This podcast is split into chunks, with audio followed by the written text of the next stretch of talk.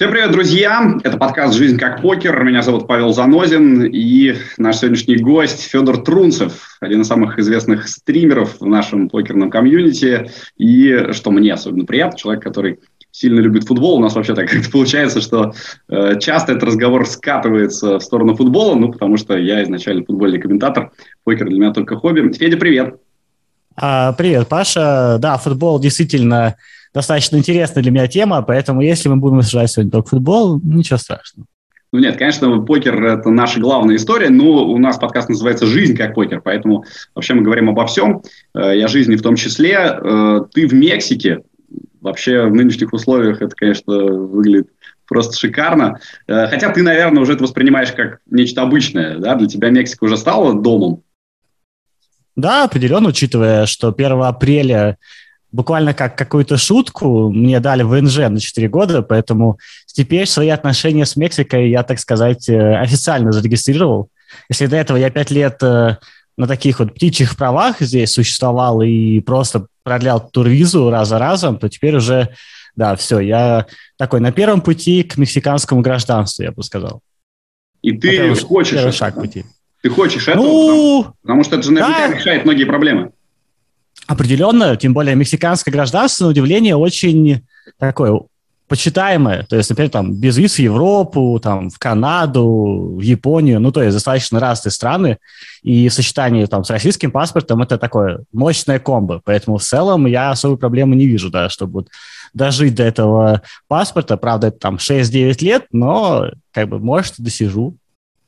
Тебя там принимают уже за своего? Потому что, мне кажется, ты вполне похож на какого-то латиноса. Да, мне часто говорят, что я похож на мексиканца, и, в принципе, люди удивляются, когда я говорю плохо на испанском, и такие, типа, что с тобой не так? А, но в целом э, очень спокойно, да, все относятся, радостно нам поддерживают, если там надо как-то помочь, особенно вот там друзья, семья, девушки и все дела. Поэтому не ощущаю каких-то проблем, ну, кроме того, что иногда, вот, допустим, там в банк идешь, и надо там на испанском разобраться, возникают проблемки, что вот тебя смотрят, что-то затирают испанским, такой, ответ Си не подходит, да? Тогда придется думать, что делать. А ты учишь постоянно испанский язык? Нет, вообще нет. То есть все мои знания испанского – это ну, вот вещи, которые мне естественным образом пришли. То есть вот ты что-то слышишь, как люди говорят, отвечают, и ты хочешь не хочешь, запоминаешь, да, вот, допустим, особенно когда вот там слушаю, как девушка где-то вопросы решает, я такой, Ага, понятно. Я теперь тоже так буду говорить. И, в принципе, ну, вот какие-то шаблончики, которые в той или иной ситуации надо говорить, я уже давно запомнил. Поэтому иллюзию того, что я говорю на испанском, могу создать достаточно легко. А там английский разговорный язык для всех или как вообще это происходит? Вообще никто не говорит на английском. Это супер большая редкость. То есть молодежь, вот лет там 20 плюс, э, минус, э, они говорят на английском, но, по-моему, я смотрел какую-то статистику, и процентов 5-7 населения говорит на английском. То есть, если ты, условно говоря, уедешь из Мехико куда-то так вот чуть вдаль, и человеку будет лет 40, ну, мечтать, что он хотя бы слово говорит по-английски, уже не стоит. Удивительно вообще. То есть ты живешь там в некоторой такой внутренней изоляции, потому что на английском никто не говорит, а ты не особо говоришь на испанском. И тебе это не мешает? Нет, вообще не мешает в том плане, что а, благодаря благам цивилизации большинство вопросов можно решать, э, не зная испанский. Например, а, есть доставка всего чего угодно, там Amazon, Rappi, то есть все, что надо, привезут, там, билеты на концерт купишь без проблем, придешь, там, билетик покажешь, вот там вчера на Coldplay ходили, мне знание испанского особо никак не потребовалось, то есть вот просто, ну, пришел, там, показал билетик, э, все, пришел, там, позависал, пришел домой – Хотя вот из минусов, что, допустим, солист Coldplay на испанском очень много затирал аудитории. Ты стоишь такой? Да, четко, классно вообще. А, и, допустим, на концерте Папа Роуч они даже припев пели на испанском. Я такой, ну это вы зря, конечно. То есть, как бы, можно было так не делать. А, но в остальном, да, познание испанского, там, выше каких-то там «привет, пока, как дела» особо не требуется. Ну, лично для меня. Мексика – это вообще другая часть света. Э, то, что происходит сейчас для России, как-то там проявляется? Тебя, может, спрашивает кто-нибудь, вот ты русский, и что ты чувствуешь по этому поводу? Вообще нет. То есть э, не то, чтобы я часто представлялся, да, что я там, здравствуйте, русский, здрасте, русский.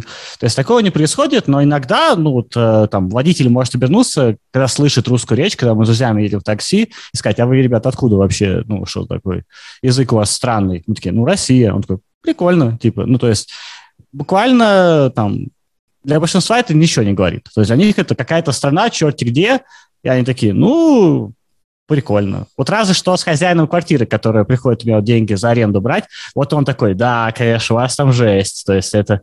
Ну и там минут 40 дальше, вот как на кухне сидишь там за чаем, что-нибудь про политику с ним обсудить, это вот с ним такое у меня есть, да. Кстати, о деньгах. У тебя там, я вижу, стопка баксов, по-моему, лежит. Ты знаешь, как похож сейчас на э, какого-то э, хай-роллера, который просто там э, их разбрасывает по всему дому. Я не понял, что значит похож? Э, это что за неуважение у вас на подкасте, как за норма общения? Я не понял. А, ну, на самом деле, да, мне просто друзья часто приезжают э, в Мексику, и они привозят именно доллары наличкой и просят меня их менять мне им менять доллары на песо, потому что им, типа, лень в обменник идти, и вот они нашли обменник в виде меня в соседней комнате, поэтому они такие приходят, говорят, знаете, там, тысячу баксов, дай мне песо. Поэтому у меня аккумулируется постоянно на рабочем столе, потому что мне их там, ну, лень куда-то таскать. Мехико – это же один из главных мегаполисов мира. Там, наверное, пробки дикие должны быть. Там вообще много проблем, связанных с этим. Или на Москву похоже в целом? Пробки дикие, определенно. А, но они такие волнообразные, я бы сказал. То есть, э, вот вчера мы ехали с концерта или на концерт, э, и там час двадцать э, в пути, это, ну, нормально, да, там, или выехать нереально с концерта, просто вот огроменная пробка на выезд. Но в целом, если ехать, допустим, не в час пика, там, в 3-4 часа дня, то пробок практически нет. Они, ну, немножечко угорели по а, а американской вот такой идее строительства дорог, поэтому здесь... Э, всяких развязок, которые там, знаешь, вот идут в 2-3 уровня, то есть буквально ты можешь ехать по дороге на высоте там в половину небоскреба, и ты просто смотришь кому-то в окно, как он работает, и ты такой, очень странное ощущение. Поэтому прям сильно не ощущается огромное количество пробок, но это только если вот э, в час пик не кататься. А какие еще проблемы там есть? А загрязнение воздуха достаточно большая проблема, с которой они борются уже лет как 30, может быть и раньше, но, по крайней мере, мне так известно. Они высадили огромное количество деревьев по всему городу, поэтому на каждой улице, ну, вот просто деревья идут э, вдоль дороги, в центре дороги, это просто, ну, обычная история. А, запретили там, ну, старые машины, все дела, но пока не очень у них это получается. Если жить в центре, там прям вот смог, такой дымка в центре города, города это нормально. Поэтому я сам лично переехал вот на окраину, живу в таком парке, то есть вот там Битцево, если там, в Москве сравнивать, то есть вот очень так э, южно, да, там куда-то уехал подальше от э, цивилизации. То есть до центра мне там 25-30 минут на машине ехать. А, также из минусов я бы ответ, отметил э, очень большую такую э, звуковую полюцию, да, что очень шумно. Они вот угорают э, по уличной торговле, Поэтому у них ездят машины с громкоговорителем прикрепленным, который орет, типа, там, куплю стиральную машину, условно говоря, там, ненужную. И это очень громко. И таких в центре, штук еще должно быть, наверное. Они ездят ну, просто вот так, по кругу. То есть это, ну, ты просто привыкаешь к этому звуку. Если вбить там в Google 10 звуков в Мехико, это вот будет там топ-3 звук. То есть потому что вот реально эта вся вот фигня, она прям очень мешает. И опять же, вот уехав э, на окраину, с этой проблемой я разобрался. Есть еще проблемы, связанные с испанским приходом в Мехико. То есть мало кто знает, ну, особенно потому, что про Мехико, в принципе, мало кто чего знает, что раньше Мехико был как Венеция, да, то есть город, который каналы были вырыты, там островки, и там все вот передвигалось на лодках. Но пришли испанцы и такие, не, ну это, конечно, беспредел. Мы это все делать там, поддерживать не будем, поэтому давайте все осушим, и как бы город э, превратился в просто такой вот, э, ну, полностью сухой, условно говоря, без э, каналов, без всего. И из-за этого здесь теперь большие проблемы с водой. Да, и там напор воды такой очень слабенький, и там город вообще там уходит по землю потихонечку. По-моему, есть видосик на YouTube, называется э, «Город с самым худшим расположением в мире». И это, естественно, Мехико но при этом ты выбирал Мексику и Мехико долго и серьезно и понял, что это для тебя правильное место. Почему? Только из-за того, что там удобно по налогам там и не так дорого? Когда я выбирал, это было лет пять назад, э, тогда ну, финансовая ситуация была чуть хуже, ну или значительно хуже. А, поэтому опции каких-то супер разных стран я не рассматривал, просто потому что переехать туда для меня был не вариант. Например, Канада какая-нибудь, ну, как-то то прорваться не просто на полгода по визе, а вот именно там жить долгосрочно для меня был не вариант. Поэтому я рассматривал преимущество страны, ну, типа Мексика, Таиланд, какие-то страны вот такие, э, второго, наверное, да, там, мира, условно говоря. А, и вот пожив в Плае, а это, ну, сам популярный город для россиян Мексики, Плая-дель-Кармен, даже не город, скорее деревушка, а, мне не очень понравилось, потому что там э, жарко, влажно, душно, и как бы плодов цивилизации очень мало. И вот как-то раз, летев в Лас-Вегас э, ну, летом на ВСОП, по-моему, сделав остановку в Мехико на два дня, я очень сильно удивился, как вообще город выглядит, э, что здесь происходит, и решил, что, наверное, здесь я хотел бы пожить. Во-первых, очень близко к Штатам, то есть у меня американская виза, и мне то нравится летать, э, там, погулять, э, там, ходить по рестикам, ходить на концерты, поэтому близость к Штатам определенно очень мне полезна. А плюс очень много музыкальных концертов здесь проходит, а, то есть вот я на этой неделе только на два сходил, да, там Simple Plans Папорович в понедельник, и вчера там на Coldplay сходил. То есть для меня это очень круто, когда я могу ходить там на несколько концертов в неделю. То есть в России для меня любой концерт был праздником. То есть вот группы, которые я люблю, они достаточно нишевые. И они путешествуют в основном там, по Америке, потому что их там знают, а больше особо нигде не знают. А в Мексику они приезжают, ну, как бы за компанию, потому что это, ну, рядом, и можно еще и концертик тут дать. Для меня это очень удобно. А, то есть тот же Coldplay давал 4 концерта за неделю на стадионе на 60 тысяч человек, и они все были раскуплены там типа за два дня. То есть тут э, э, достаточно еще и весело на самом концерте, то есть ну такие мексиканцы зажигательные. И еще такой небольшой плюс. А средний рост в Мексике для мужчины, по-моему, метр шестьдесят пять, а для женщины метр шестьдесят. А я метр семьдесят восемь. Поэтому я, в принципе, стою вот просто на голову всех выше, и мне идеально видно сцену, где бы я ни стоял. Поэтому как бы одни плюсы получаются. Класс. А вот есть же еще эта тема с преступностью. Считается, что там все очень плохо, там все наркоманы, там тебя грабят на улицах. Это так действительно или это стереотип? А, вопрос сложный, а, потому что по статистике это достаточно похоже на правду. Но в моем понимании статистика штука обманчивая, потому что она показывает среднюю температуру по больнице. А Мексика достаточно неоднородная страна. Здесь действительно очень много мест, которые граничат просто с нищетой. Да, что мы как-то ехали там с моря домой, и остановились в туалет буквально там где-то на полпути, и мы заходим э, э, в, не то что в квартиру, какой-то дом, который выглядит как вот просто бетонные стены, на полу лежит матрас, да, там стоит унитаз, и надо смывать, типа, ведром воды просто. И это не то чтобы супер редкая история для Мексики. То есть вот очень большая часть населения живет вот реально так. Поэтому, естественно, вот в такой нищей Мексике преступность действительно будет э, отличаться от э, развитой части страны, как Мехико, и особенно к этой богатой части вот Мехико, где я живу, да, то есть я живу, ну, что-то типа Рублевки, да, то есть здесь вот только богатые живут, поэтому здесь, э, во-первых, на каждом углу стоит полицейский, да, и, естественно, богатый человек тебя вряд ли будет грабить. Ты уже сравнил свое место проживания с Битцевским лесом и с Рублевкой одновременно. Ну, здесь вот такое сочетание, да, что с одной стороны у тебя Битцевский лес, да, с другой Рублевка. И тут, кстати, ну вот э, если буквально чуть-чуть отъехать в сторону, начнется что-то типа фавел, да, то есть такие вот э, разноцветные дома, стоящие на горе, не очень э, так богато выглядящие, где живут вряд ли там богатые люди. То есть здесь вот реально очень контрастно все. Там играют в покер вообще, как с э, офлайном там. Да, мне буквально вчера друг записывал кучу сообщений, что он добрался куда-то в офлайн и играл Nail 250, то есть ну, закупка за стол 250 баксов говорит, что вроде там неплохо. То есть я сам небольшой фанат э, офлайна в принципе.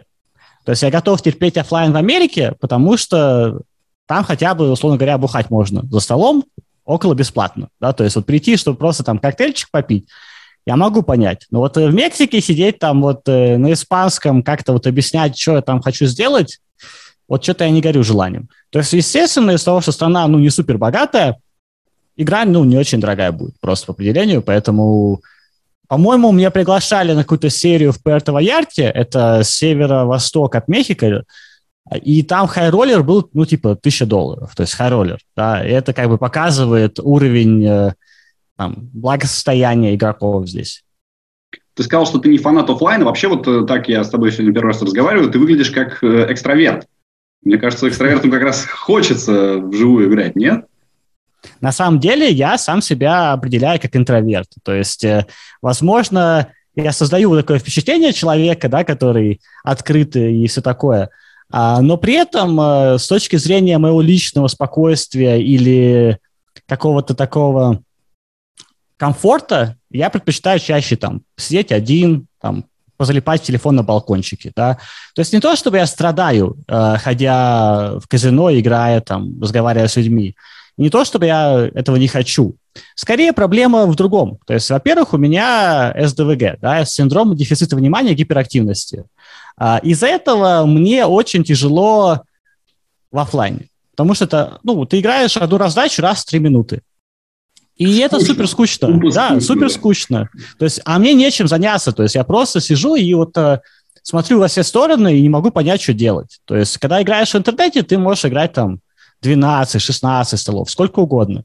И ты вот эти паузы забиваешь. В результате ты не ощущаешь себя, ну вот просто, что тебе не, некуда себя приткнуть. А вот э, вживую это прям для меня супер обычная ситуация – и я не знаю, как бы, как с этим бороться. То есть я пытался, например, говоря там, наблюдай за оппонентами. Но я такой, окей, буду прям смотреть, что происходит.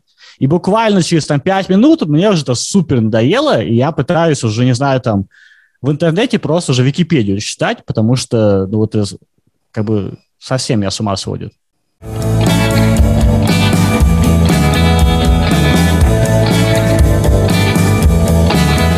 Слушай, СДВГ очень интересная тема. Если позволишь, несколько вопросов задам, потому что э, в нашей стране же долго вообще никто не считал это реально существующей вещью. Э, все говорили, ха-ха, ну и что там, ну ребенок бегает и не может там ни о чем сосредоточиться. А в мире это давно признано. И вот, например, там я помню Симона Байлз, э, многократная олимпийская чемпионка mm-hmm. по спортивной гимнастике, даже из-за этого получала терапевтические исключения на допинг, э, потому что она не могла соревноваться без них. Э, как ты вообще об этом узнал и как так получилось, что ты этот диагноз понял и принял? На самом деле, ну вот как ты правильно заметил, в России это ну, не считалось никогда проблемой, а меня с детства возили по врачам и пытались понять, э, что же со мной не так. И никто не мог как бы сказать, что вот, вот такая штука, потому что пытались, условно говоря, найти любые причины, ну, на физиологическом уровне, там какие-то расстройства, мне там ставили иголки в голову, знаешь, типа втыкали, короче, просто вот всю голову иголками, и я, типа, сижу такой вот, ну, типа вот кровь прильет к голове от иголок, и что-нибудь починится в результате. Не помогло. А, и буквально года полтора назад я пошел к психиатру здесь, потому что у меня была там тревожность, такое тяжелое ощущение в грудной клетке. Я ему рассказываю, вот у меня там тревожность, все такое. А он на меня смотрит и говорит, сейчас, погоди, что-то какой-то ты странный, дай-ка тебе вопросики позадаю. Начинает мне задавать там, ну, буквально опросник по СДВГ, да, потому что я с ним был чуть-чуть знаком, потому что я как-то раз уже натыкался на него и думал, ну, что-то похоже звучит, но я же не психиатр, поэтому не могу себе диагноз поставить, но звучит похоже, интересно. И вот он прошелся по этому опроснику и говорит, так, батюшки, у вас это СДВГ, ну все, теперь вам к психотерапевту лечиться. И с тех пор я вот э, там полтора года занимаюсь, и действительно очень помогает, буквально просто понимая, да, вот э, свои проблемы, откуда они идут, э, это помогает э, поменять свою жизнь так, чтобы они, эти проблемы не сильно негативно, негативное влияние оказывали на мою жизнь и на какие-то вот штуки там мелочные или там не особо мелочные. То есть за полтора года стало гораздо лучше в этом смысле? Да, определенно. То есть, конечно, я не могу сказать, что это там полностью прошло, потому что это, ну, во-первых, там не лечится, да, то есть это а, можно только заменеджить, то есть э, минимизировать риски для себя, да, то есть основные риски там, что увеличивается э, вероятность какой-нибудь случайной э, там травмы, да, там, по невнимательности, условно говоря, там, когда машину водишь, условно говоря, на 45%, по-моему, выше вероятность попасть в аварию у человека с СДВГ, потому что, ну, выше вероятность отвлечься, да, там, что, условно говоря, с тобой кто-то говорит, или там какая-нибудь штука за окном, ты такой, о, прикольно, такой, ой, врезался, да, то есть, а, поэтому, естественно, нужно это знать, и заранее вот какие-то вещи делать, чтобы этого избежать, да, то есть, допустим, машину сел, говоришь там, со мной, пожалуйста, не разговаривайте, да, я как бы должен быть сфокусирован на дороге. То есть и вот такие вот все вещи, они ну, реально помогают. Плюс очень сильно помогло эм, пересмотреть, так скажем, свое детство. Да, потому что я такое вспоминаю, что меня в детстве вешали ключик на шею, чтобы я его не потерял.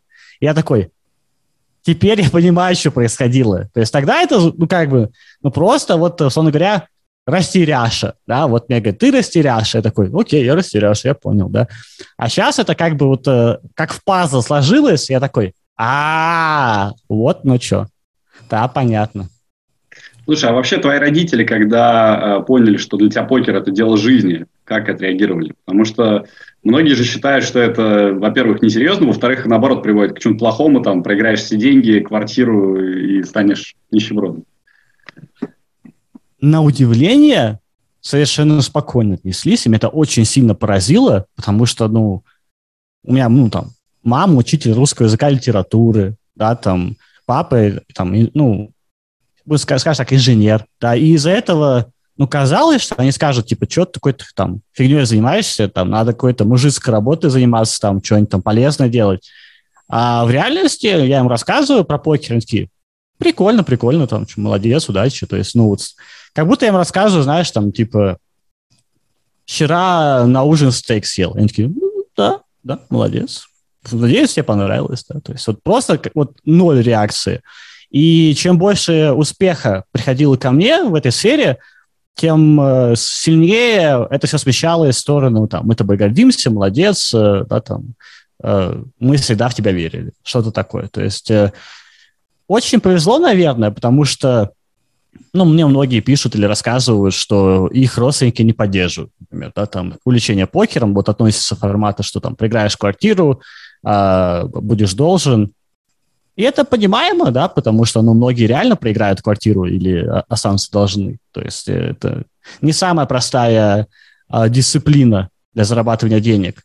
Но если человек реально этим горит и имеет какие-то интеллектуальные предпосылки, которые, на мой взгляд, достаточно невысокие должны быть, да, чтобы чего-то здесь достичь, то это очень сильно может перевернуть его жизнь к лучшему, особенно учитывая там, курс доллара, да, что там он достаточно высокий. Когда я начинал играть, курс доллара был, по-моему, 27 рублей.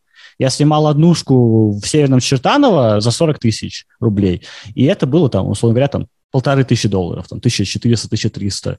И ну, тогда зарабатывать там тысячу долларов или две тысячи долларов в Москве, ну, это вообще ничто было. То есть э, я учился в высшей школе экономики, и нам обещали, что вот кто закончит, будет получать там, ну, там 70-80 тысяч, то есть, ну, хотя бы там 2 с чем-то тысячи долларов сразу с выпуска. А сейчас там зарабатывать 2000 долларов, это, ну, ты уже там по меркам Москвы считает царь, да, и вот все эти вещи сильно поменялись. Ну, ну, ну, ну. ну так, просто я, я вспоминаю, что за последнее время произошло с долларом, что он сначала пришел в 115, потом опять в 75 зачем-то ушел, э, якобы, хотя никто не понимает, э, как это. На, на Binance 95, да, сейчас вот курс, поэтому я вот считаю его плюс-минус э, похоже на правду, то есть если в неограниченных количествах доллар можно купить именно по 95, ну, значит, примерно так э, доллары выглядят сейчас. Возможно. Слушай, еще про родителей спрошу. Говорят, я видел эту историю, что они тебе подарили 50 тысяч долларов, когда ты да. из универа ушел. Э, и ты вместо того, чтобы купить квартиру, уехал в Америку. Да, так и было. А, притом у этой истории есть небольшой нюанс, что мне эти 50 тысяч долларов дали в два транша. То есть сказали, вот тебе там... А, нет, мне, мне даже подарили не 50 тысяч, а 150 тысяч. То есть это было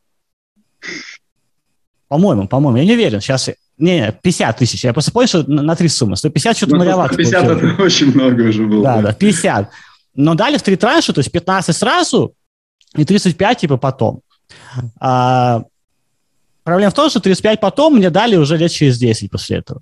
Потому что деньги потратились, и как бы не было возможности вот э, додать, так скажем. То есть эти деньги, это родители продали одну из двух квартир, которых у них было, были лишние, и так как нас четверо в семье, я, брат, папа, мама, каждому типа по пол квартиры. И вот моя типа доля вот 50 тысяч. И я поехал в Штаты и играл там полгода, ну и жил. Было достаточно прикольно, это был такой жизненный определяющий опыт, я бы сказал, потому что тогда я прочувствовал, так сказать, вот жизнь а, на Западе, да, жизнь э, с возможностью путешествовать, делать, что хочешь, не сильно так вот э, ограничено деньгами. Мне это очень понравилось, и я больше никогда не хотел отпускать эти ощущения и всегда стремился их повторить или как-то вот э, приумножить. Вот ты все это потратил и проиграл, прожил? Нет, нет, я, я, я вернулся, и я съездил, ну, вот эти полгода мне обошлись примерно тысяч э, в 10, условно говоря, что-то такое. Ну, просто я что-то выиграл, я тогда приехал, выиграл там три турнира, а, поэтому плюс-минус для меня поездка прошла в ноль за вычетом расходов. Поэтому на самом деле еще так нормально все, могло сильно хуже быть. Но так как вот мне дали в два транша, да, я ж думал, что у меня еще за спиной там 35 тысяч, которых не оказалось, поэтому вернулся, я уже, считай, без денег. И пришлось раскручиваться 40 тысяч рублей примерно. Но ты же, э, в отличие от многих наших покерных звезд, прям честно говоришь, что ты делал депозиты, потому что все говорят, а вот мы на фрирольчиках э, поднялись, и э, все получилось. Как у тебя в начале это происходило? Потому что ну, страшно, наверное, тратить деньги, последние почти что деньги на то, чтобы играть. Сначала, естественно, как и все, я пытался не депозитить, да, то есть э, в то время были очень популярные бездепозитные бонусы, да, то есть когда ты мог отправить там фотографию свою с паспортом и получить 50 баксов, либо я на Старзах, либо я тоже на Пати. Я, я не то, что это просто делал, я делал это во всех румах, в разных э, конторах, которые это предлагали, то есть я заресерчил всех, кто это предлагает, а там, условно говоря, на одном только пати две-три компании могли это предлагать. То есть там делал кучу аккаунтов, типа пытался вот как-то раскрутиться, но не сильно, да, это мне помогло, но какой-то опыт определенно я приобрел. Потом, ну, депал э, там 10 долларов, там 20 долларов, то есть вот какие-то карманные деньги, которые мне давали на учебу, то есть вот потихоньку там надепал, и у меня было такая, такое ощущение, ну, первые года три или четыре карьеры так точно, что я постоянно пытался в уме держать, в плюсе я вообще за свою карьеру в покере или нет. Даже когда я уже, ну, там, какие-то сотни тысяч мог выиграть, я все равно периодически задался вопросом, так, я там все еще в плюсе-то или что? А, да, все нормально. Фух. Потому что, ну, это реально был такой мой страх, да, вот как мы вначале говорили, что вот там проиграю там все свои деньги, квартиру, что вот я ничего не заработал, только в минусе. И вот, э, наверное, как-то относительно недавно вот это это страх от меня ушел, я понял, что вообще, да, кажется, я все-таки в плюсе. Сто процентов, ну да. Вот они, если что, на столе лежат. Эм, я вот э, всегда думаю, когда общаюсь с известными успешными людьми в разных видах, э, формулируют ли они для себя, э, почему у них получилось, а у других нет. Наверняка ты задумывался об этом. Почему у тебя в покере получилось? Ты сказал, что типа не очень большие интеллектуальные способности нужны. Ну, наверное, все-таки ты с сарказмом это сказал. Нет, ну, конечно, какие-то нужны, но, на мой взгляд, э, глядя на тех, кто успешен в покерном комьюнити, могу сказать, что не особо нужно быть умным. А, ну, на себя, в первую очередь, естественно, в зеркало. А, наверное, ключевой фактор – это, конечно, удача. Да, то есть на своем э, карьерном пути я могу вспомнить огромное количество ключевых моментов, где удача очень сильно за меня заступилась. Даже то, как я с покером познакомился, это определенная удача. То есть я никогда не слышал про покер до дня, когда я вот э, приехал к другу на квартиру в Москве, мы заселились вместе и собирались идти в универ как раз вот на первый курс. Я захожу там в квартиру, и он играет ВКонтакте там в покер Shark, да, этот покер на фантике. Я такой, а что ты делаешь, что это за игра? И он говорит, это покер, вот прикольная игра. И вот мы начали вместе играть, как-то разбираться. То есть, если бы этого не произошло, я бы про покер, скорее всего, мог никогда не узнать. Даже вот банально просто не, не попасть сюда. Потому что для меня это было, ну, просто открытие, да, то есть не то, чтобы я вот знал, что есть покер, но вот меня что-то останавливало от того, чтобы им заняться. Я просто вообще без понятия, что это такое. Такой, что, покер? А, и мало того, что вот так произошло, я пришел в универ на следующий день, условно говоря, достал ноутбук, играл там вот в покер Shark ВКонтакте, и слева от меня сидел Рома Споровский, кто сейчас э, гендиректор Simple Poker. Это компания, которая отвечает за там, главный покерный софт в мире, по сути, да, то есть с которым, ну, с которым работают все профессионалы. То есть вот насколько это удача, да, что буквально там соседом по партии для меня оказался человек, который, ну, там, достаточно большой вклад сейчас вносит в покерную индустрию. То есть это же ну, безумная удача, на мой взгляд. Это, условно говоря, как там Цукенберг тебя сосед по партии. Ты такой, ну да, это чистый скилл, да, что я вот так раскрутился, и я там миллиардер теперь, потому что у меня там 15% Фейсбука. Просто я на скилле это сделал. Конечно, нет. Очень сильно повезло. Конечно, какие-то личные качества наверняка повлияли, но я себе прекрасно даю отчет, что таких вот ребят, как я, с такими индивидуальными качествами было огромное количество. Просто нужное время, нужное место, и все сложилось. Но могло не сложиться, и я это прекрасно понимаю, особенно в моменты, когда у меня были очень затяжные неудачные периоды в карьере, тогда я вот, ну, на себе прочувствовал, какую огромную роль играет удача, как она может сломать человека, да. Я вот прекрасно все понимаю и благодарен, что эти периоды кончились и пошло получше все. А был момент, когда ты был очень близок к тому, чтобы бросить и начать чем-то другим заниматься? Да, определенно. То есть вот как раз вот в тот период э, э, я уже решил бросить на самом деле и сказал, что вот если я там, ну, ничего кардинально не поменяется до июня, то я все, уезжаю. Ну, конечно, я решил не покер бросить, а онлайн-покер в виде да, там, турниров. Я такой, попробую играть там кэш в Вегасе. То есть все, я типа уезжаю и буду пытаться там раскрутиться как-то. Это было в мае. И где-то там 15 мая я выигрываю там 60 тысяч в турнире, и такой, ну ладно, турнир не так плохо, нормально. Круто. Эм, сейчас правильно я понимаю, что тебе больше гораздо нравится уже что-то организовывать, учить других людей, чем играть самому? Я бы сказал, что мне скорее нравится стримить, да, потому что это достаточно весело с точки зрения общения. Хотя покерный стриминг, он, конечно, очень специфичный из-за задержки. Да, у меня задержка одна из самых маленьких буквально среди всех покерных стримеров, потому что большинство задержку ставит там 3,5-5 минут, я ставлю 165 секунд.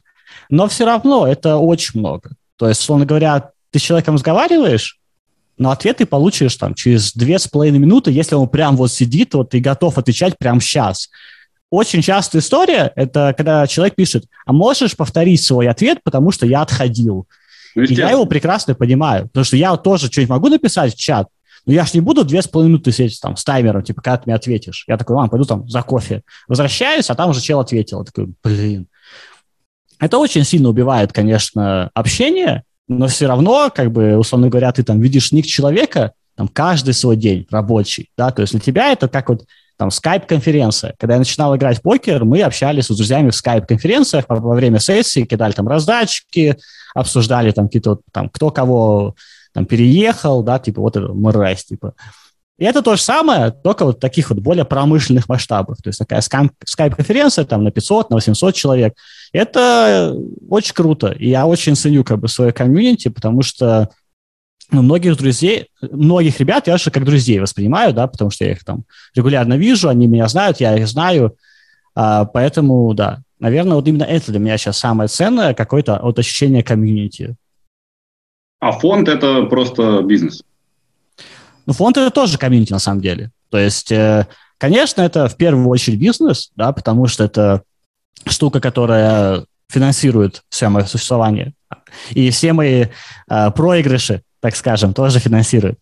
А, но помимо этого, это, конечно, комьюнити тоже, да, то есть это там большое количество людей, которые с нами давно, да, которые, которых я знаю, которые меня знают, мы друг другу помогаем. То есть вот сейчас особенно, когда все, ну не все, но много ребят переезжают за границу, да, они прилетают в Мехико, я их у себя там приющиваю на какое-то время, то есть вот сейчас у меня там Азад живет, а еще там Кирилл Маруся сейчас там недалеко от меня живет, тоже приехал, сегодня с ним увидимся.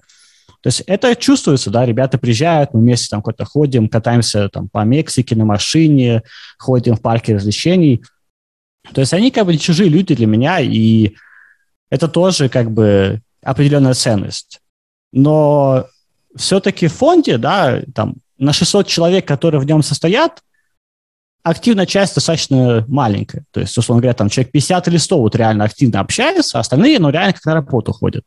Поэтому, конечно, часть это вот прям семья, комьюнити, но большая часть это вот рабочие отношения, да, то есть человек работает, я ему помогаю, но это как бы на этом все останавливается. А со зрителями тут практически всегда да, взаимоотношения формата там братишка, там, что, как дела, типа, как успехи, да, там, расскажи, что произошло. То есть, ну, мне реально там люди пишут в личку в телеге, ну, вот уже формата там здорово, типа, я тут там покакал. Я такой, ну, классно, спасибо, что рассказал. А хейт есть, потому что все равно же очень многим нравится гадости писать какому-то там известному человеку в интернете. Наверняка тебе тоже. Конечно, конечно. То есть а, очень большое количество хейта даже там за внешность, условно говоря, да, то есть вот, условно говоря, ну, крашеные волосы для россиян. Я тебя понимаю, я тебя понимаю, мне тоже.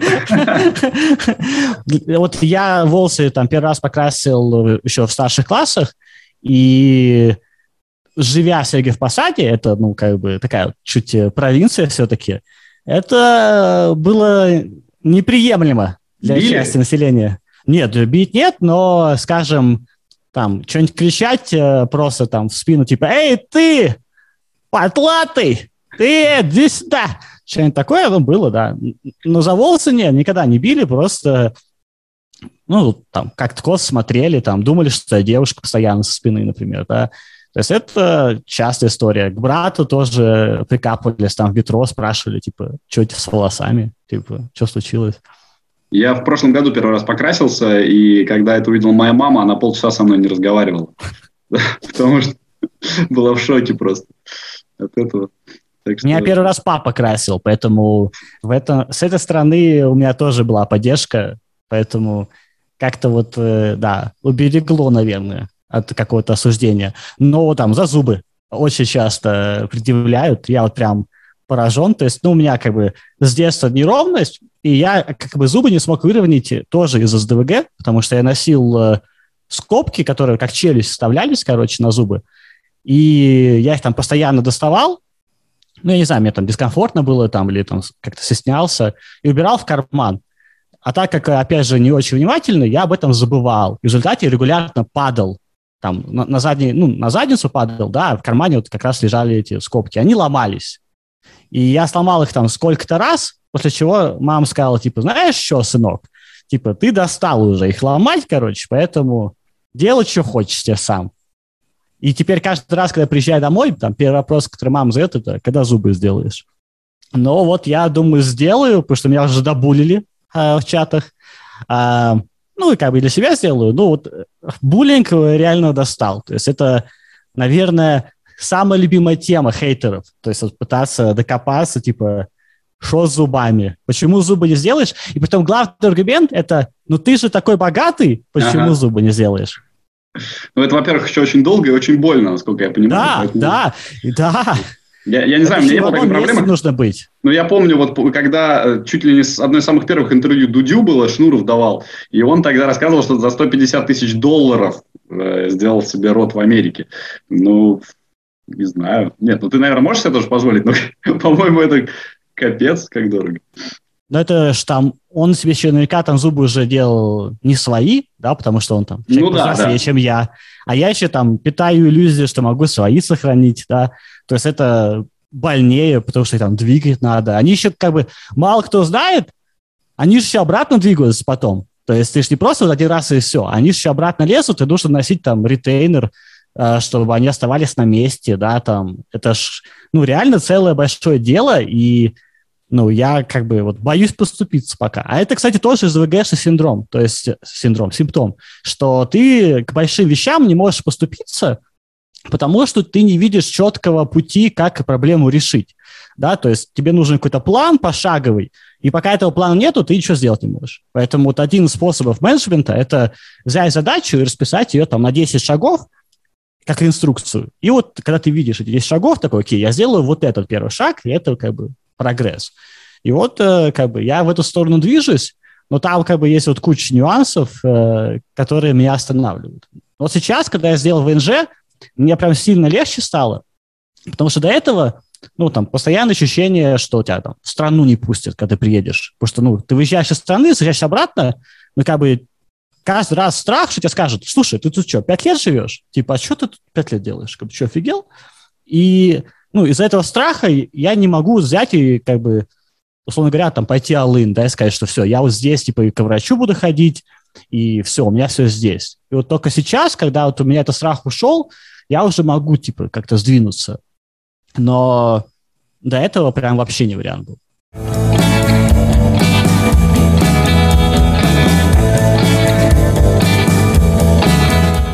В покере у тебя есть вот такой план на какое-то время, чтобы ты точно понимал, куда ты движешься и к чему ты придешь? Нет, скорее нету, потому что, к сожалению, лично для себя я э, решил, что, скорее всего, я уткнулся в около потолок, да, и с точки зрения там карьеры как игрока, и с точки зрения там стриминга. Не потому, что я какой-то плохой, хотя с точки зрения именно карьеры игрока, скорее да, потому что, ну, условно говоря, если ты там Кирилл Камбаров, ты понимаешь, что там в Ман-Сити тебе никогда не играть, да, то есть ты можешь играть в Спартаке, там, навешивать сколько влезет, но как бы ты четко понимаешь, что в Ман-Сити тебя не позовут никогда, что то не делай. Вот я примерно к тому же пришел, что вот э, где я играю, это, ну, вот мой уровень, да, и если я пойду выше, ну, нужны какие-то объективные причины, почему я должен быть там. И я этих причин не вижу, да, и сколько бы я не старался, я не думаю, что мне там будет там место. То есть я не думаю, что Кирилл Камбаров там сидит и плачет, думает, блин, ну почему я не так хорош, чтобы играть там в Ман-Сити, да, там. То, ну, возможно, я не знаю, как бы, у свои причуды, да. Но я думаю, что люди отчетливо понимают, что ну, их уровень – это их уровень, да, как бы по меркам там процентилей, да, это все очень высоко. То есть там Камбаров там 99.999 там всех футболистов мира. И это все круто. То же самое думаю про себя, что, ну, вот э, я достиг, что достиг, а выше, как бы, ну, пойдут самые талантливые, да, там, самые располагающие к этому, там, у кого нет СДВГ, например, для старта, да, а у кого там больше желания или мотивации, или концентрации. Я просто вот не хожу в число, и все. А в стриминге проблема именно в том, что, скорее всего, просто сам рынок очень маленький, ограниченный, и для того, чтобы как-то тут э, дальше пойти, ну, нужно именно, чтобы покер дальше пошел, да, потому что э, я не могу там вместе, условно говоря, с Иннером, там, Минтоном э, втроем, да, как-то продвинуть э, покер в России очень сильно. Нужны большие там, ну, чуть ли не законодательные изменения, да, чтобы покер был какой-то массовой историей, чтобы там можно было играть покер не только там в Сочи, да, но, условно говоря, и в Москве, там, и в Воронеже, да, пока этого нету, покер так и останется какой-то нишевой историей для странных людей. То есть, условно говоря, если я там соседке по квартире в Сергеев Посаде расскажу, что я покерист, она подумает, кто сатанист? То есть, ну, поэтому... Наркоман, наверное. Ну да, да, то есть это вот просто как знаешь, вот я смотрю иногда на YouTube ролики там про странные соревнования, типа там, я соревнуюсь там в подбрасывании пиццы, да, я вот э, трюки делал с подбрасыванием пиццы. Вот я думаю, это, например, то же самое, что покерист для россиянина, да, то есть, вот, а, пиццу подбрасывают, в карты играет, типа, пиццу и то лучше подбрасывать, чем в карты играть. Просто я подумал, ты то же самое, что ты говоришь, можно, например, отнести к киберспорту. Э, ну вот сейчас, когда случилась эта история в Доте, и когда парни выиграли 18 же, да, миллионов долларов, э, я думаю, что отношение народу поменялось. И у нас, если вспомнишь, когда Ваня Демидов э, выиграл второе место, на ПСОПе тоже был покерный бум. И как раз... Он был я... спортсменом месяца, по-моему, в тот момент. Да, да, да, да, да, да. На, на телеканале «Спорт», по-моему, как раз голосование было на сайте sportbox.ru, где-то там. Вот, и я, например, увлекся покером как раз вот на этой волне тоже, потому что, ну, интересно стало. Просто не потому, что я хотел выиграть там какие-то миллионы долларов, а просто потому, что мне понравилось игра, но я узнал о ней из-за этого. А сейчас, наоборот, естественно, все уходит в другую сторону. Сейчас PokerStars из России ушел. Кстати, вот на, на вас это как-то повлияло, на фонд наверняка же тоже чуть-чуть тяжелее стало или нет? Очень сильно повлияло, конечно. PokerStars – это огромный процент всей игры, поэтому мы сейчас пытаемся перевозить ребят из России, да, финансируем их переезды, потому что, ну, продолжать существовать э, там, без PokerStars невозможно. Да, это просто там 60% всей игры, по сути. А, поэтому, да, сейчас, э, ну, может, не 60, но как бы большой процент. А, поэтому, да, где-то в два раза упала загрузка, да, а, с началом вот всей этой истории, поэтому понятно, что мы выживем, да, и будем там продолжать зарабатывать деньги, даже если там не было возможности ребят увезти из России. Но, да, это как бы огромный удар. И, ну, там, лично для меня это, там, условно говоря, да, там, мешок денег отобрали. А, к счастью, да, у меня, как там, с Куджи Макдак уже и свой бассейн из денег есть, поэтому я переживу без очередного, да, там, пополнения мешками денег но неприятно определенно, да, то есть как бы я для этого ничего не сделал, чтобы это случилось, но как бы э, в покере, да, и в покерном бизнесе стоицизм, да, спокойное отношение к вещам, которые ты не контролируешь, это очень важно, потому что иначе можно сойти с ума, да, пытаясь как бы понять, э, почему вот какие-то определенные случайные вещи с тобой произошли, да, типа, а с другим нет, там, или наоборот. Поэтому, да, Марк Аврелий, э, и вот прочие приколы, это, там, знаешь, настольная книга покериста. Сейчас, когда говорил, я вспомнил нашего с тобой общего знакомого, моего очень хорошего друга Александра Шмурнова, который в момент переезда всегда кричит «Ну почему?». Вот, как раз. Э, действительно, если ты будешь каждый раз кричать «Ну почему?», только человек с очень стойкой психикой может э, как-то остаться в порядке. Э, кстати, с Александром классный... играли. Да-да-да, я, я говорю, я смотрел вечерний покер с вами и вообще кайфанул от того, как э, ну, вы общались и как вообще все происходило. Мне очень понравилось. Это было классно. Собственно, я тебя там увидел первый раз, потому что стрима я не смотрел до этого. И прям порадовался и за то, что ты футбольный болельщик, и за то, что ты так классно общаешься. Э, ты не закончил мысль о том, что э, ты уперся в потолок. Это значит что? Ну, на мой взгляд, это ничего особо там плохого не значит. Это То есть ты просто будешь что... на, на этом уровне оставаться, правильно? Ну, И не да, собираешься да. никуда, никуда дергаться из-за этого. Да, да, то есть я себя здесь комфортно ощущаю, да, спокойно здесь существую. А, и, на мой взгляд, этого очень многим не хватает, да, потому что я знаю большое количество ребят, которые там быстро взлетели и также быстро и как бы обратно закатались, просто потому что они не могут понять, что тот факт, что они там что-то выиграли, не значит, что они там, самые лучшие в мире, да, что как бы надо знать свое место и не лезть выше. Все-таки покер – это игра холодного расчета. И, да, там есть простая формула, как ты зарабатываешь деньги, да, это типа, как дорого ты играешь, умноженное на процент твоего преимущества, то есть ROI, да, и, и там на количество турниров. То есть это легко калькулируется. И, условно говоря, чем дороже ты лезешь, да, эта формула, казалось бы, должна и там давать результаты выше, да, потому что ты же один из компонентов увеличиваешь. Проблема в том, что чем дороже ты лезешь, тем ты еще уменьшаешь свое преимущество. И при этом как бы роль случайности увеличивается, потому что, условно говоря, чем выше твое преимущество, тем меньше случайность, да, потому что ты более уверенно обыгрываешь оппонентов, и поэтому ты минимизируешь случайность. А чем меньше твое преимущество, тем выше случайность. И в результате люди выбирают более там, случайный образ достижения результатов, при этом за супер дорого. И они могут как много выиграть, так много проиграть. При этом, если бы они играли дешевле, их преимущество было бы выше, и они могли бы зарабатывать столько же или больше, еще и с меньшей случайностью. Но в покере как бы очень большое количество людей ну, просто теряют голову от успехов и начинают там все, мнить себя там лучшим в мире, и это ничем хорошим не заканчивается практически всегда.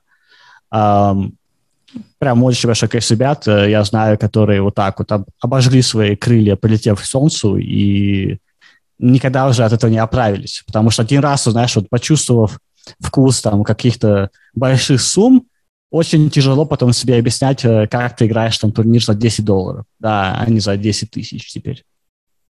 А, э, ты вот когда себя чувствовал таким топором, чтобы, хоп, ты садишься за стол и понимаешь, что ты просто здесь ничего не можешь? Ничего не можешь, это очень легко ощущать, э, особенно вот на покерке, так скажем, да. А, ну, это, есть, ну, там, там... там же ты имеешь в виду все-таки удачу, не уровень оппонентов, а то, что тебе не везет. Нет, а и уровень оппонентов тоже. тоже. То есть, э, когда я играл э, буквально год назад, у меня был отрезок, э, где-то месяца полтора, когда я играл там буквально каждое воскресенье турнир там по 5-10 по тысяч, там прям брал там штук 10 и играл. Ну, и вот там я садился за стол, и я не понимал, что я тут делаю. Потому что я сижу, и вот как бы там люди, которых я по телевизору только видел до этого, да, то есть ты смотришь, там, Айзек Хэкстон, такой. Как бы если я вижу словом Айзек Хэкстона, я понимаю, что что-то в моей жизни пошло не так, да, это как, условно говоря, да, там, ты выходишь на поле, против тебя там бегает там Широков, Пулюченко, и ты такой, я вроде с любителями играть собрался. Типа, ну, подожди, почему... если бы каждый так думал, то никто никогда бы не доходил до этого уровня. И никто никогда не играл бы наравне с Негриану, Айви, Хекстоном и так далее. Э, ты же наверняка можешь теоретически чего-то достичь. Почему ты решил, что ты все, ты не способен там быть? Основная проблема в том, что для того, чтобы это достигнуть, нужно прикладывать усилия. Да? То есть я типа работать. А этого я делать не хочу. Лень? А, нет мотивации скорее. То есть я не вижу в этом для себя какой-то большой отдачи. Да, я понимаю, что количество усилий, которые нужно приложить, оно не только на физическом уровне высокое, оно еще и на психологическом уровне высокое. То есть я как бы отторжение испытываю внутреннее к этой работе, и для того, чтобы ее сделать, мне нужно как бы взять и там себя как-то вот переубедить, да, там, перебороть. И я думаю, что если уж я решил, что я вот какие усилия буду прикладывать, то есть более эффективные точки приложения усилий, чем вот это с точки зрения отдачи. То есть, например, если я захочу прям вот напрячься и поработать, то лучше я это сделаю там, на YouTube, да, выпущу там 10 роликов, потому что это будет продвигать покер, это будет продвигать мою школу, да, и это будет продвигать, продвигать меня, что может конвертироваться, условно говоря, в контракт. И в этом денег для меня, очевидно, больше. Но мне и это делать тоже как бы лень. А как бы если мне это делать лень, то тем, то-то тем более. Поэтому э, как бы я просто понимаю, да, что, ну, наверное, если мне это делать не хочется, то я поищу, что мне хочется делать, да, то есть там найду что-нибудь более интересное. Тем более к своему такому, знаешь, вот это как бы не принято, наверное, говорить, да, в обществе, но денег я заработал достаточно и могу себе позволить э, для денег э, не работать. Это, ну, я не знаю, такое мало вообще кто говорит, даже когда там звезд интервью смотришь, все вот как-то избегают этого, да, потому что это, ну, что-то постыдное, да, быть состоятельным, как я это вижу, по крайней мере, в российской культуре все так вот, ну, да, денежки есть, да. А, ну, на мой взгляд, вот я могу себе позволить не работать, поэтому почему бы тогда и не работать, собственно? А что тогда мотивация? Зачем тогда вообще ты что-то делаешь? Зачем ты, в принципе, работаешь? -то? В идеале для того, чтобы получать удовольствие. В идеале да, или для того, чтобы не работать в будущем, да, то есть какой-то запас вот э, делать, задел на будущее. То есть э, не работать для меня это вот цель работы, да, то есть как бы такая смешная, такое смешное сочетание, да, но вот по факту это так и получается, что я просто пытаюсь э, какую-то хотя бы свободу получить, да, то есть, условно говоря, там из двух зол выбрать меньше, потому что я понимаю, что если я там сейчас все брошу и никогда больше не буду работать, то учитывая там инфляцию или какие-то риски, да, там, что деньги обесценятся, потеряются, возможно, в будущем работать придется, да, поэтому сейчас хочется вот как-то себя обеспечить э, по максимуму. Но в целом я бы не сказал, что вот какие-то вещи, которые я делаю, я бы назвал работой. То есть там стриминг или там игра. Это скорее времяпровождение, да, то есть э, играть в карты на деньги так себе работа, да, то есть ты сам себе хозяин, сидишь там в трусах, Хотя на стримах, между прочим, в трусах не посидишь, а вы говорите, что стримите. Почему? Очень бы зашло, мне кажется. Банят, еще бы, еще нашли за тебя побулить. Банят отвечай будут, э, за соски банят. Представляешь, типа, типа если соски на стриме, то... Да, да. Ничего себе. Странно. В Инстаграме просто, который у нас запрещен, э, мужские соски можно, женские нельзя. Мужские, типа, не считаются чем-то плохим. Ну, точнее, вообще очень суровые правила. Там бан можно словить, условно говоря, там, за что захочешь. То есть, там даже если ты посмотришь стрим забаненного стримера на своем стриме, это бан, типа. Ну да, я слышал, как раз когда я киберспортом пытался заниматься в смысле освещения там разных проектов, э, я очень удивлялся, потому что там даже строже, чем на телевидении. У нас точно не выгоняют тебя с работы за то, что выгоняют там из эфира. А ты, кстати, не попадал там в бан? То есть ты как-то так обходишь все это? Пока уберегло. Хотя я как-то вот э, совершал, так скажем, э, э, вещи, за которые можно забанить, ну, определенный лексикон, так скажем, строго регулируется. И так как я стримлю с задержкой, даже если я что-то не то сказал, у меня есть 165 секунд, чтобы это дело выключить.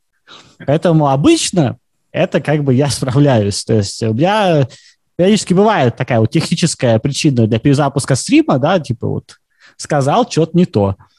А, но вот как-то раз я стримил без задержки, и там такой возможности у меня не было. Но, к счастью, я играл там Far Cry 5, и меня смотрело там человек там 60, условно говоря, в тот момент, и никто на меня не настучал, поэтому я справился не забаниться. Там еще культура доносов, да, процветает?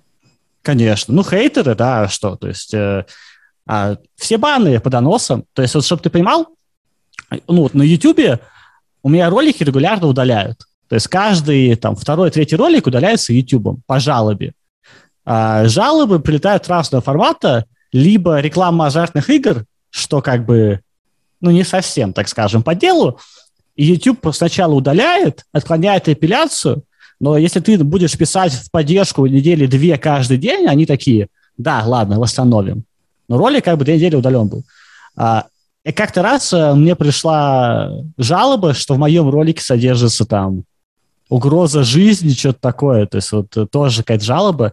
И это притом четко видно, где эти жалобы прилетают, потому что, ну, есть аналитика YouTube, и она показывает э, показы, да, как часто твои ролики вылетают кому-нибудь на главную.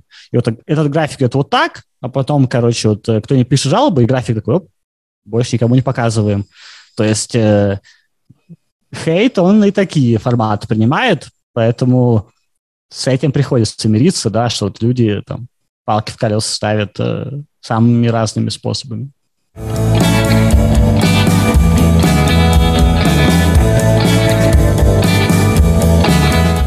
Сейчас же еще тоже непонятная ситуация. YouTube то ли останется, то ли его закроют, и многие платформы вообще закрывают. У тебя есть мысли какие-то, может быть, создать свою платформу, какой-то сайт, который бы нельзя было закрыть?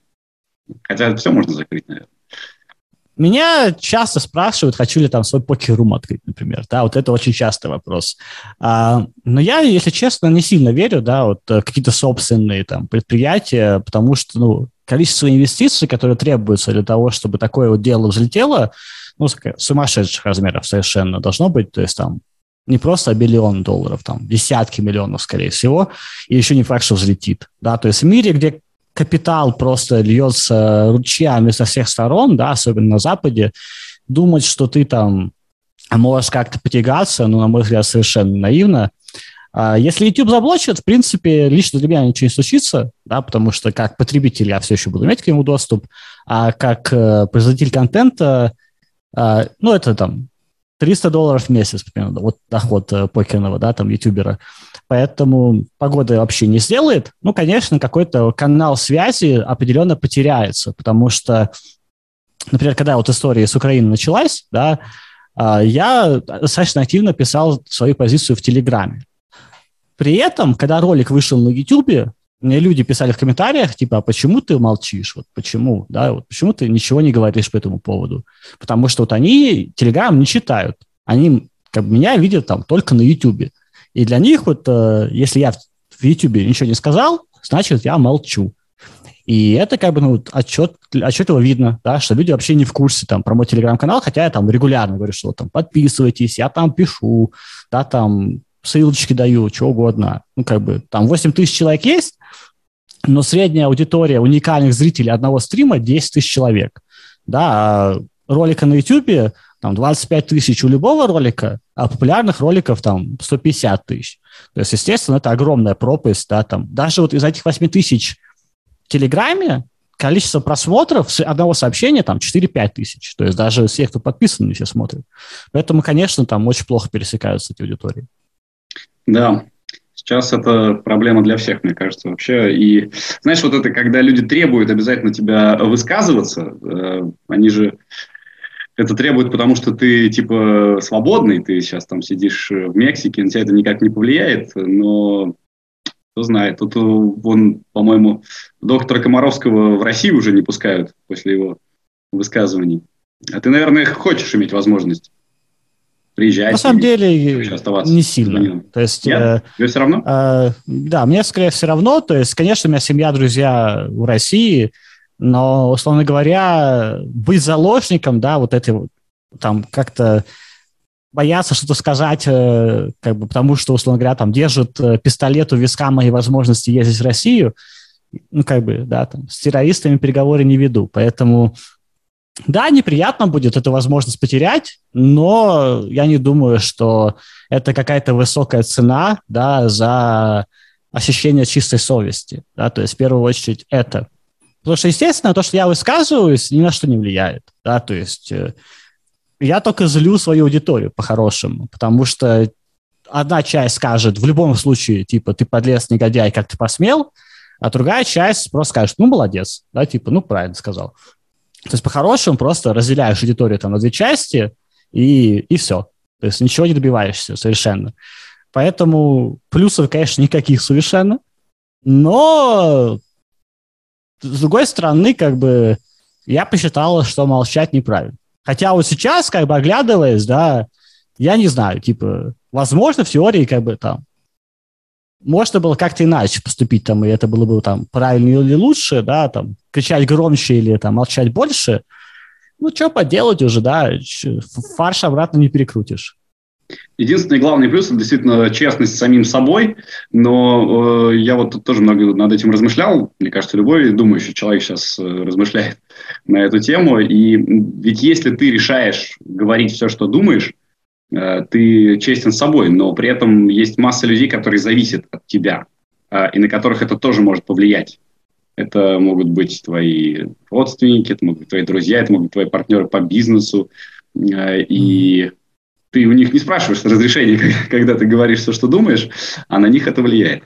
Так что тут очень, очень глубокий вопрос, к сожалению. Мы вообще с тобой, знаешь, э, вроде как у нас про покер стрим, а говорим на важные темы, и это хорошо. Я вообще, когда соглашался на то, чтобы участвовать в этом подкасте, хотел, чтобы известные покерные люди раскрывались как как личность. Мне очень-очень нравится этот разговор. Я, честно, я бы еще его столько же продолжал и больше, чем столько же, э, но время потихонечку заканчивается. Э, я в конце тебя хочу спросить вот о чем.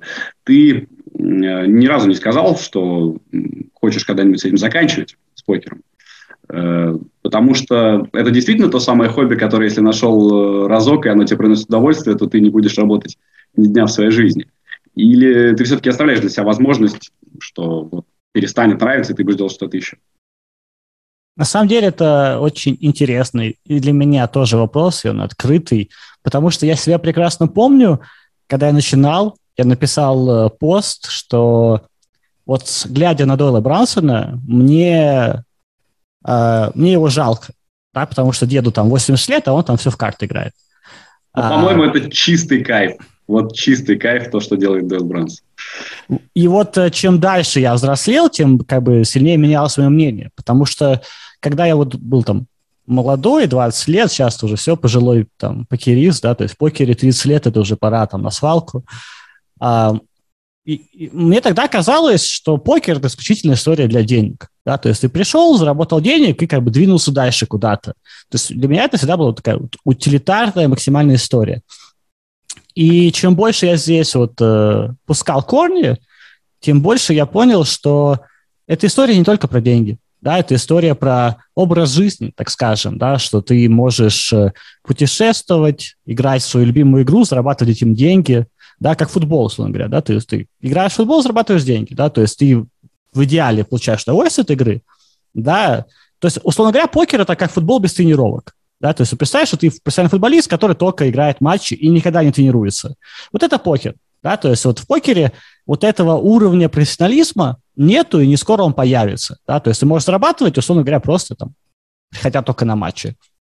И из-за этого как бы можно очень большое количество времени оставаться конкурентоспособным, да, и я не знаю, насколько это будет возможно, потому что все-таки из-за развития технологий планка растет. И, возможно, рано или поздно меня как бы выбросит на обочину и скажет, что вот либо ты давай там соберись, приложи усилия и будь в тонусе и вообще там соответствуй, либо как бы извините.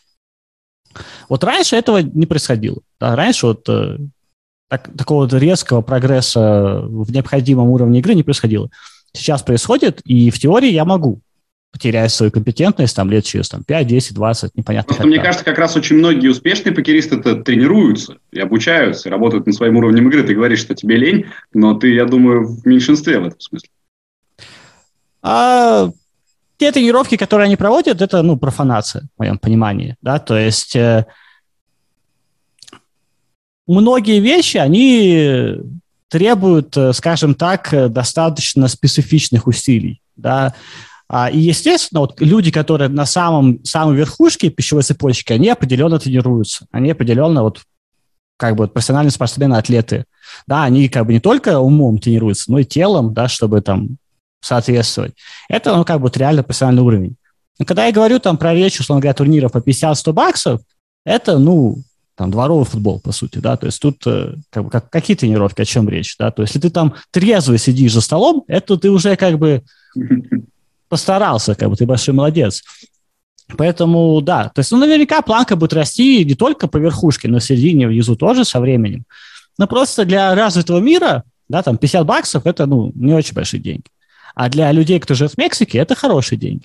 Поэтому вот за счет этой неэффективности мировой финансовой системы, да, ты можешь, условно говоря, отбирать деньги у чела, которым они не нужны, да, и забирать их себе, которым они нужны. Это как бы вот один из таких вот, э, одна небольшая польза от покера миру, да, вот перераспределение финансов от тех, кому они нужны, к тем, кому они нужнее. Поэтому, да, то есть вот когда ты в Вегасе играешь, то особенно четко чувствуется, да, что а, ты сидишь, условно говоря, пьешь водичку, да, через стол, через ну, другую часть стола с тебя сидит чел там в пиджачке с коктейльщиком, который приехал на мальчишник в Вегас, да, и вот э, он тебе деньги дает, ты у него их забираешь. Это вот как бы четко видно. В интернете это не так очевидно, но по факту то же самое. А самое главное, что покер такая прекрасная игра, что все-таки этот чувак в пиджачке, который приехал мальчишник, может, тем не менее, забрать твои деньги. Даже да, если и... ты будешь все делать правильно. Конечно. На этом все и держится. Да? На этой вот такой э, иллюзии того, что, условно говоря, у нас с ним боевая. Да? То ли я выиграю, то ли он выиграет, непонятно. Да? Вот эта иллюзия, потому что он будет выигрывать, условно говоря, там 40%, я 60%. Но так как я эту частоту знаю, а он нет, на этом как бы все и держится, да, потому что для него это 50 на 50, для меня это 60 на 40. И как бы здесь все деньги-то и образуются. Если не покер, то что? Ой, э, тут у меня есть вот пару планов. Э, я не знаю, насколько они реализуемые, но вот э, моей давней мечтой это был какой-то футбольный менеджмент. Да? То есть я с, детства очень любил футбольные менеджеры. Начиная лет 6-7 я играл во все футбольные менеджеры на компьютере, какие только есть. У меня там просто вот все были, да, там, которые вот и Sports делала, Sega делала, какие-то там ноунеймовские, просто там вот супер рандомные менеджеры. Я вот просто вот все все время тратил именно на них. И вот мы с другом буквально на днях обсуждали, да, что там можно поехать учиться куда-нибудь там в Англию, в Германию, приехать и потом поднимать Спартак с колен. И Зарема Салихова с радостью тебя возьмет. Но как-то резко буду, получается, что я тоже могу там прыгать, да, там кричать, что еще требуется тренеру. Класс. Ну что, тогда лет через 10 встречаемся и Все, встречайте, твои, да. твои успехи на ниве футбольного менеджмента. Будет круто, на самом деле. Но пока надеюсь, что у тебя и в покере будет все хорошо. И пускай вся эта ситуация хоть и сказывается на всех нас, но скорее закончится, и пускай все опять будет как раньше. Спасибо тебе большое. Федор Трунцев, наш гость. Э, по-моему, классный получился разговор. Э, ну и если уж Федя говорит, то подписывайтесь, конечно же, на его каналы, на Телеграм. Обязательно он там говорит правду. Э, и давайте все вместе развивать покерный комьюнити. Федь, спасибо и до встречи. Вам спасибо, что позвали.